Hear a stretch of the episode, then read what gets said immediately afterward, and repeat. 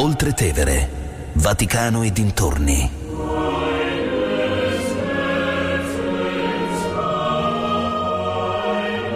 Di Katia Caramelli.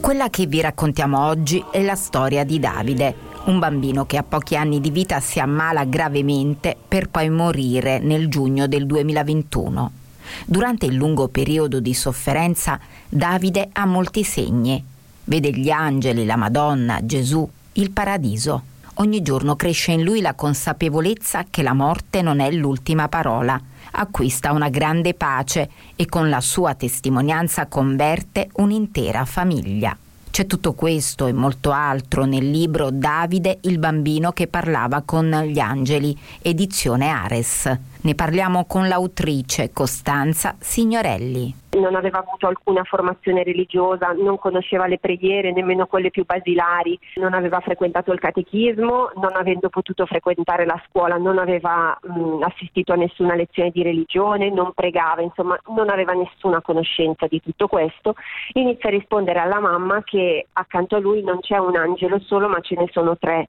e che tutte le notti si recano da lui, lo abbracciano, gli stanno di fianco, lo fanno sorridere, gli raccontano cose che lo fanno sentire sentire bene. Riferisce anche eh, di una visione che riguarda la Madonna. Davide a un certo punto dice che non sono solo gli angeli a recarsi da lui, eh, ma gli angeli stessi gli mostrano eh, come in una figura l'immagine di una Madonna che lui descrive in modo par- mm, molto preciso e addirittura mostra alla mamma attraverso un'immagine su internet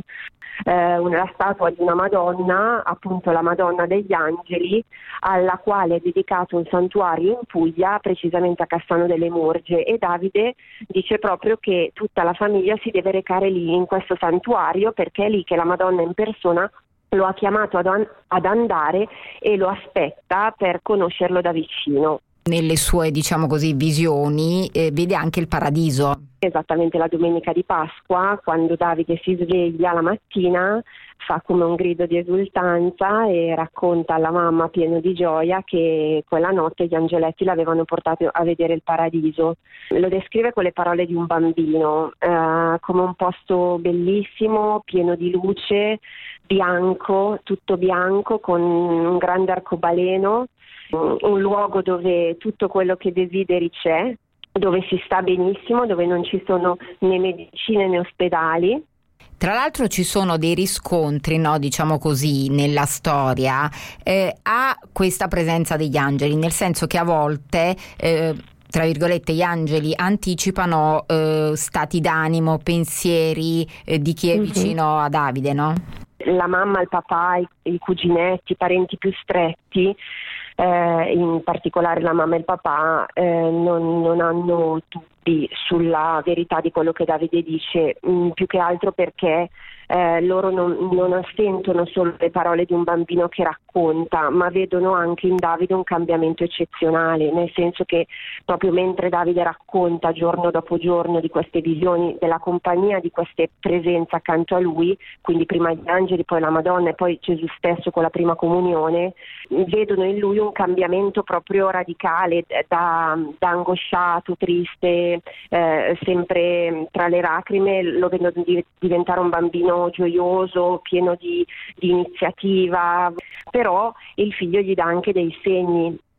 gli fa capire che è quasi come legge nel loro cuore. Mm, faccio un solo esempio. Una notte Salvatore non riesce a prendere sonno perché, eh, come quando come capita ai genitori di bambini gravemente malati, eh, inizia un po' a rimuginare su tutta la storia familiare, la storia della malattia e soprattutto viene preso dall'angoscia di non essere stato un bravo padre, che magari ha fatto soffrire il figlio, di non avergli dimostrato sufficientemente affetto, è veramente angosciato e, e trascorre la notte insonne. Eh, il bambino chiaramente non era con lui, eh, però la mattina quando lo va a trovare in ospedale, alla domanda Davide come stai, lui subito risponde eh, papà questa notte gli angeli mi hanno detto che tu mi vuoi tanto bene